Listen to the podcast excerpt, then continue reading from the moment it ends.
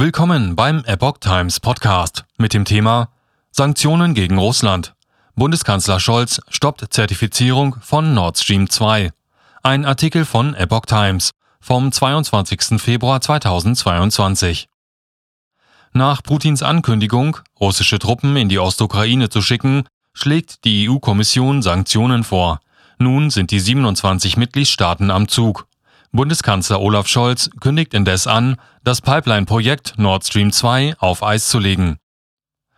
Als Reaktion auf das russische Vorgehen gegenüber der Ukraine stoppt die Bundesregierung das Pipeline-Projekt Nord Stream 2.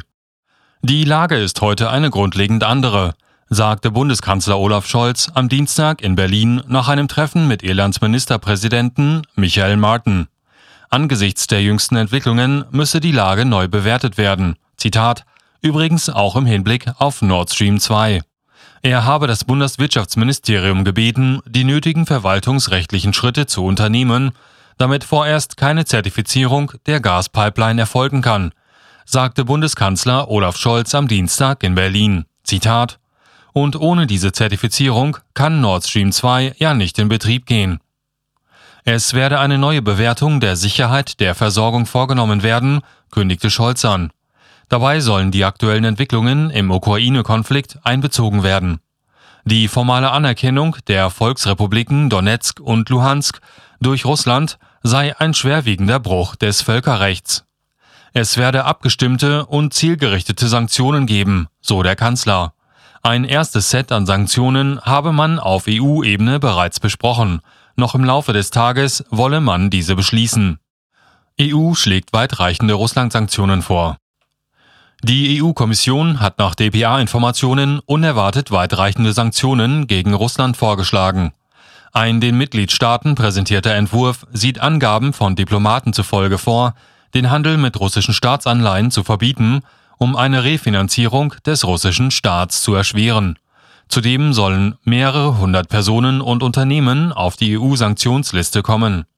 Darunter wären rund 350 Abgeordnete des russischen Parlaments, die für die russische Anerkennung der selbsternannten Volksrepubliken Luhansk und Donetsk in der Ostukraine gestimmt haben, aber auch Banken, die in der Ostukraine Geschäfte machen. Auch sollen die Freihandelsregelungen in der EU mit der Ukraine nicht mehr für die Gebiete in der Ostukraine gelten.